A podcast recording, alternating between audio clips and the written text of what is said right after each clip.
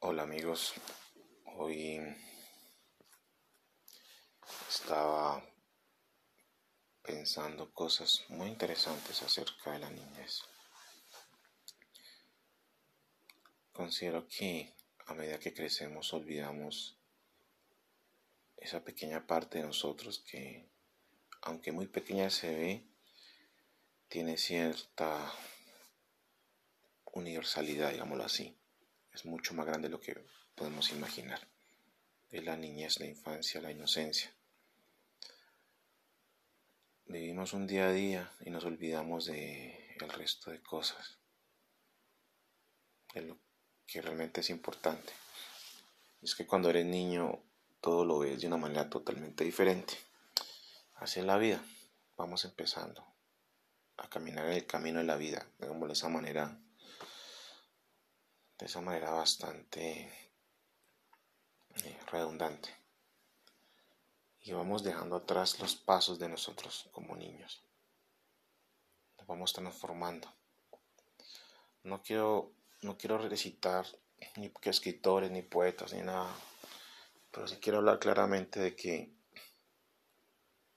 nos olvidamos de cosas tan lindas como la imaginación, la creatividad. Y cuando tenemos hijos, eh, dejamos de comprender todo lo que ellos tienen en su mente y queremos forzarlos a ser adultos.